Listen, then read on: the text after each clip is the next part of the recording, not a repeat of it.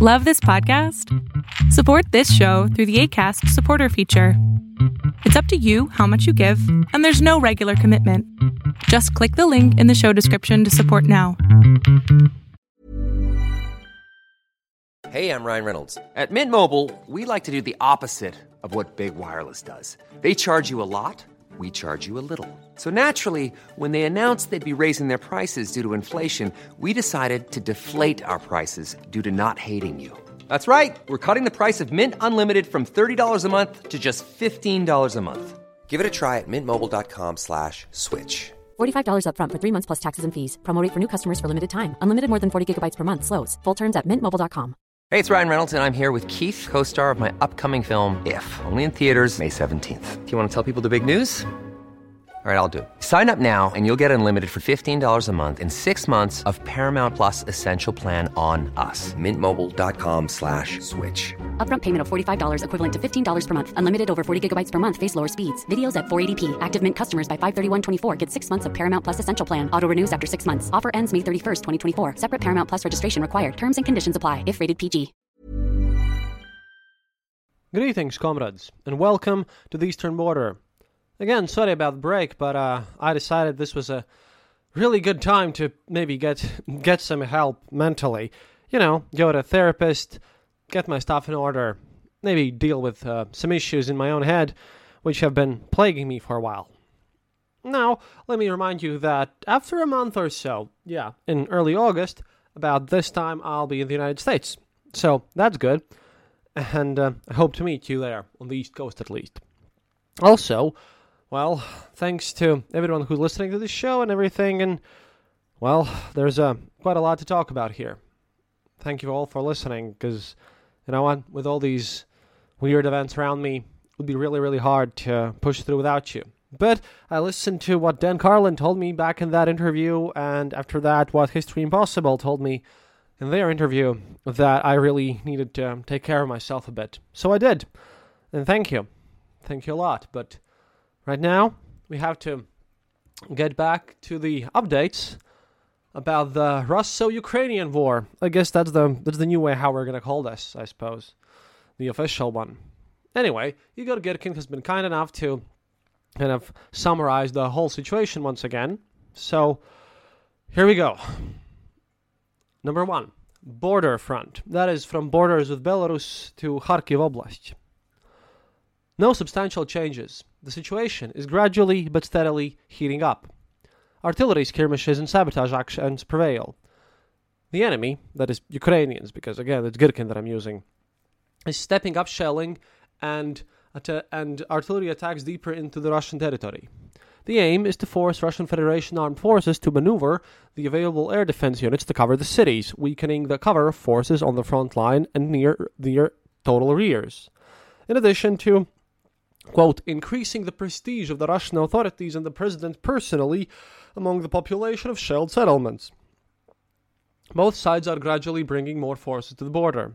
Girkin predicts that at the end of summer, if not earlier, this front line will become quite active, which, considering the absence of mobilization in the Russian Federation, will only be beneficial to Ukrainians, who are able to put up a much larger number of line detachments and units, even if it's just light infantry, thanks to their own mobilization. Kharkiv frontline. No major changes. Again, artillery, artillery skirmishes, aviation activities, fights of local significance. Girkin here predicts that potentially this uh, place near Kharkiv can become the main place for the upcoming battle for the initiative that everyone predicts right now. How it will really turn out, well, we're gonna have to wait and see. In any case, the extended configuration of the front line will inevitably lead to attempts of one or the other side, or both really, to conduct offensive operations with decisive or at least partial goals. Izium Slavyansk direction. The transfer of almost all combat-ready artillery and infantry forces of Russian Federation and Luhansk Donetsk, well, these separatist public forces to Lysychansk, from which from which Ukrainians uh, basically withdraw, uh, Uh, led to a local superiority of Ukrainians over Russian forces, the result of which was a series of attacks on Krasnopole, and, well, this and anything else in this the general direction were unsuccessful in Russian side. Ukrainians, by reinforcing their front line, despite the Battle of Fort Lysychansk, with fresh reserves, managed in several places to return lost tactical positions. Here, Girkin predicts that the group of Russian and separatist forces in this direction will be definitely strengthened due to the release of forces after the victory at Lysychansk. However, he's not expecting an advanced, uh, advance on the Slovyansk Bolyevenko line, at least a successful one, since the Ukrainian forces have entrenched well in the terrain, are quite numerous and active. And the Ukrainian command and their as he likes to call them, military political authorities are paying special significance to holding the Slovyansk Kramatorsk agglomeration. Number 4. Donetsk frontline. Seversk Ulyadar Bakhmut section. At the moment, advancing forces of the Russian and separatist forces are attempting to move forward in the Seversk area, quote, on the shoulders of the retreating enemy, end quote. However, the Ukrainians prepared here in advance and occupied the new defensive lines with fresh forces, and they continue entrenching. Girkin predicts that, quote, Unfortunately, I am not expecting substantial successes in the breakthrough, uh, breakthrough of the Ukrainians in this area. Uh, of course, he speaks from the Russian side. Again, I'm a bit tired mentioning this all the time. A gradual fading of the fights here is quite probable. Number 5. Donetsk front line. Avdiivka Marinka section. Positional fights with the superiority of Ukrainians. The superiority is achieved with good artillery support and the activity of UAVs, both reconnaissance and light strike UAVs. There may be attempts of Russian Federation command to develop the previously achieved successes north of Avdiivka, which will now be much more difficult than during the initial breakthrough of the front line, which was sacrificed to transfer forces to Severdonetsk Lysychansk. 6. Donetsk front line south section. No changes. Pretty much the same situation as in the north. Girkin here predicts only positional fights in the nearest future. Number 7. Zaporozhye front line. Again, the same thing, really. Positional fights, artillery skirmishes. Increasing activity of Ukrainian sabotage groups in the near and far rears of Russian troops. Potentially one of the possible directions of the Ukrainian offensive. Kherson front line. No changes. At the forefront, gradually increasing shelling by U- Ukrainian artillery. The line of contact has not been formed any, everywhere. In some sections, the defense of both sides has local nature, which is inside localities. Again, another likely direction of the battle for the initiative, which is likely to come. And here, Girkin makes some general points, which are, of course, of a pretty much large interest to us. Girkin makes some observations about, well, everything. Number one, the enemy. Throughout the past month, Ukrainian armed forces have been continuously increasing the number of troops and equipment in all directions, both active and so called sleeping, thus creating a steady superiority in manpower, artillery, and armored vehicles at many of the directions. At the same time, the enemy continued forming strategic reserves, limiting their deployment into battle even at the peak of Severdonetsk Lysychansk battle. As a new element of the Ukrainian tactics, special attention is paid to destruction by rocket artillery. Hello, HIMARS. Also, congratulations to America and 4th of July. And unmanned aviation of important rear facilities in Russian Federation and Luhansk, Donetsk, well, separatist republics, primarily of large ammunition stockpiles that were not sufficiently or not at all covered by air defense forces. I'll, I'll get to this because in, um, in a recent recent post of Girkin that was not yet translated by War Translated, uh, he mentions that five already five major supply supply caches of ammunition and artillery of the Russian Federation have been have been destroyed. And he specifically states that it is very humiliating and shameful that the world's second largest army has to be really really economical and tight with their ammo because Ukrainians with the help of HIMARS have been just blasting up their their uh, ammo supplies. And we'll get to these shellings later on because Ukrainians have been blasting Donetsk as well. And that's a strategical thing, since, well, even before the war, Donetsk was massively evacuated, and everyone who stayed there is basically a separatist, separatist supporter or a militia fighter or just Russian soldier, anyways. And they've been going all out. But that's after these um, the, these messages here, because that's a whole different news segment. The local superiority in manpower allowed the Ukrainians to take up previously abandoned territories in many sections without a fight, complicating the tactical situation of Russian units and formations active in these areas. Apparently, the emphasized defensive nature for the Battle of Severdonetsk Lysychansk from the Ukrainian side was deliberate. battles were simply dragged out with an aim to win as much time as possible and inflict maximum losses and casualties on the Russian strike group. After the loss of the main positions was a foregone conclusion, the command UAF, uh, the command of UAF managed to withdraw the core of the defending forces and avoid encirclement of even the smallest part of them, both in Severodonetsk and Lishansk and Zolotoye At the same time, however, the majority of the defenders' equipment was irreversibly lost. Which is, well, turning this into NATO speak, which apparently Girkin isn't that that very accustomed for. That's the basically the NATO's plan for fighting, drawing in drawing in Russians for major casualties if they would attack us, and you know what for like NATO losing vehicles and stuff isn't that bad. And since, well, Ukrainians are counting on more heavy weaponry and vehicles being delivered to them, they can afford to create such traps. Because, well, unlike the separatist forces and, as far as we know, Russian army, since, well, what, we, what we've been hearing, hearing from their reports and what the soldiers have been saying, well, you know, these guys uh, don't, don't value human lives as much as they value their actually working vehicles. Ukrainians, however, are working kind of with um, with strict kind of NATO things. Here, Girkin concludes. Ukrainian armed forces are concluding preparation for their own active operations in one or more directions. Hey, it's Ryan Reynolds, and I'm here with Keith, co star of my upcoming film, If, only in theaters, May 17th. Do you want to tell people the big news? All right, I'll do it. Sign up now and you'll get unlimited for $15 a month in six months of Paramount Plus Essential Plan on us. Mintmobile.com slash switch. Upfront payment of $45 equivalent to $15 per month. Unlimited over 40 gigabytes per month. Face lower speeds. Videos at 480p. Active Mint customers by 531.24 get six months of Paramount Plus Essential Plan. Auto renews after six months. Offer ends May 31st, 2024. Separate Paramount Plus registration required. Terms and conditions apply if rated PG. A lot can happen in three years. Like a chatbot may be your new best friend. But what won't change? Needing health insurance. United Healthcare Tri-Term Medical Plans underwritten by Golden Rule Insurance Company, offer flexible, budget friendly coverage that lasts nearly three years in some states. Learn more at uh1.com. Will they first wait for the new attack of the Russian Federation or carry out their actions in a pro- proactive manner? Girkin cannot predict, and neither can I at this point. Now, Russian troops. The, offensive, the offensive potential of the strike group that took Lysychansk is almost fully exhausted. Continuing the advance without a sufficient operational pause necessary for replenishment and rest of the troops may lead to an additional large losses without significant results.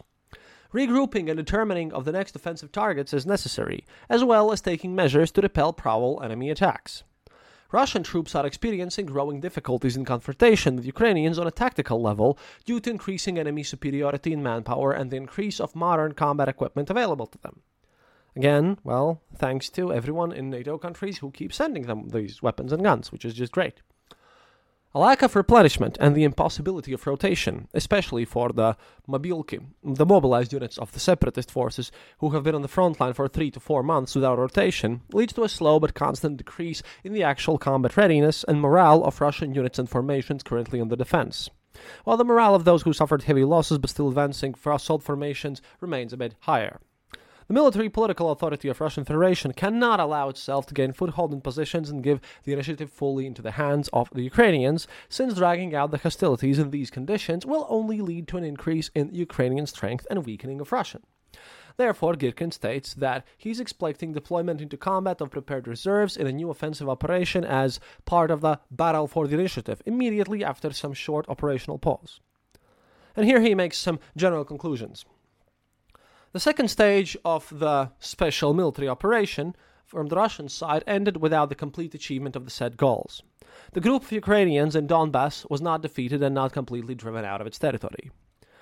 The only, the, the only thing that they managed to defeat and push out was a part of the enemy group from the Bulge along the Siversky Donetsk, liberating as they call it, liberating. Fully the Luhansk People Republic territory and Popasnya, Krasny Liman, Severdonetsk, Lysychansk, and a number of smaller settlements. The operation demonstrated that the Russians' peacetime army, even significantly strengthened by the Separatist Republic forces and surrogates that are various private military corporations, is not able to complete the objective of the complete defeat of the Ukrainian army and the victorious conclusion of the so called special military operation. Delay in mobilization in the Russian Federation may, in the coming months, lead to a crisis in certain areas of the Ukrainian front line, while further ignoring the aforementioned inability will negatively impact the situation on a more strategic scale. Now, those are the news about the direct events of the front line. However, there's been a bit more news about the shellings of Donetsk itself, which I really want to pay more attention to.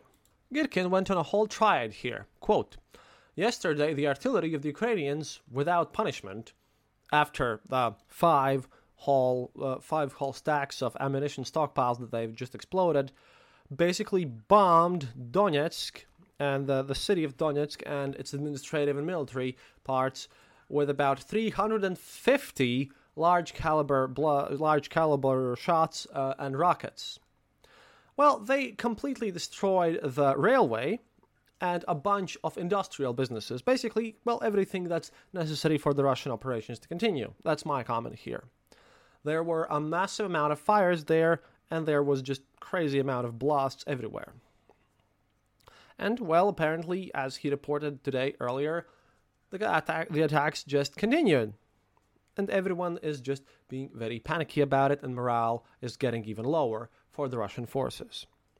Girkin comments that, uh, well, in Kremlin they all are still waiting. When will the partners approach us with even even larger, you know, offers of of uh, of a ceasefire?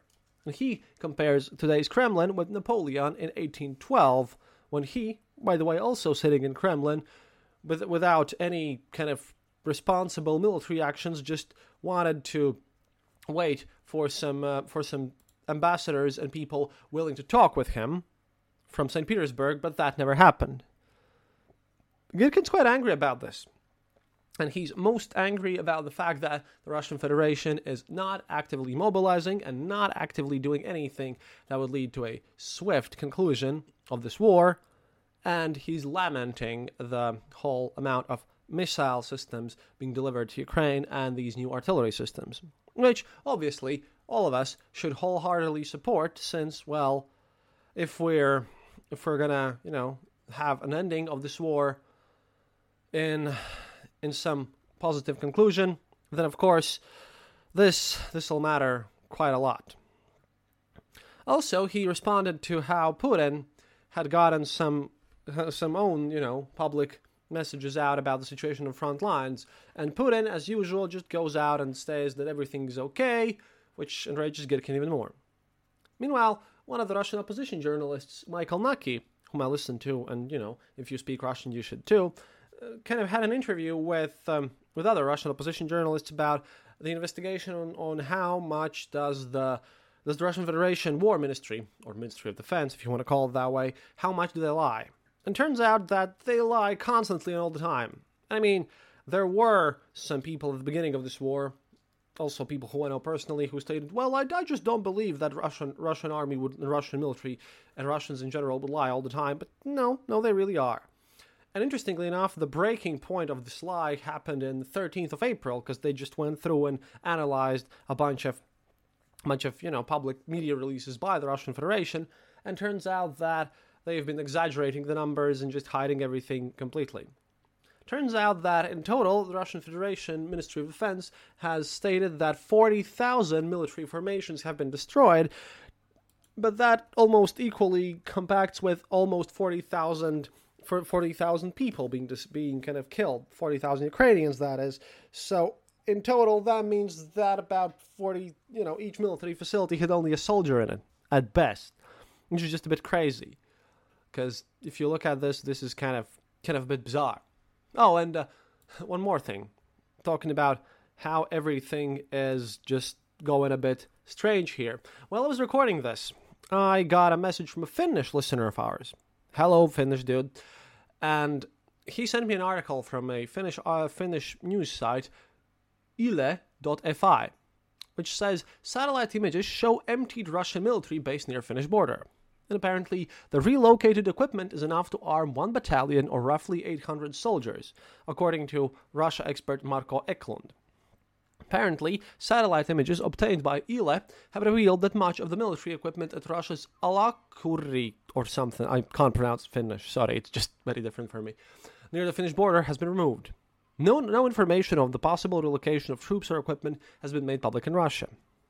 And, you know, since about mid May, more than 100 vehicles have departed from this base, including dozens of armored personnel carriers.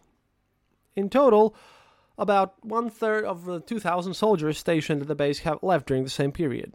It is very likely that they're support- transported by train to Ukraine, but this just shows that. Uh, despite the Russians don't, don't wanting to make any mobilization efforts, they're pulling what they have, and they they're being you know forced to pull out stuff even from well bases nearby NATO borders, which is alarming if you're Russian, since well they are constantly worried about us and the NATO just attacking them all the time, which totally makes no sense, but still shows you the fact that with continual support, the Ukrainians actually might win this war which is nice news for everyone here.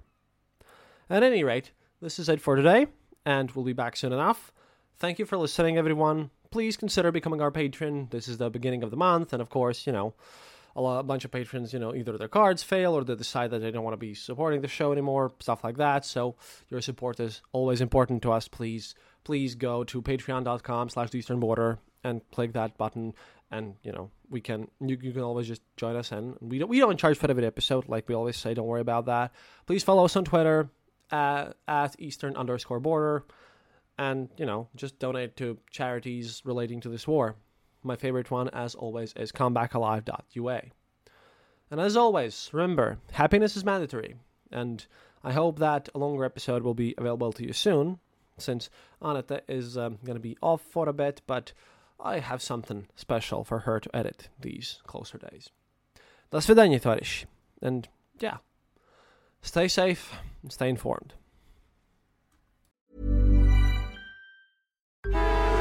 Traffic jams, tailgating, pileups. Ugh, the joys of driving. How could it get worse? The federal government wants to have a say in what you drive. That's right. The Biden administration's EPA is pushing mandates that would ban two out of every three vehicles on the road today. Don't let Washington become your backseat driver. Protect the freedom of driving your way. Visit EnergyCitizens.org. Paid for by the American Petroleum Institute.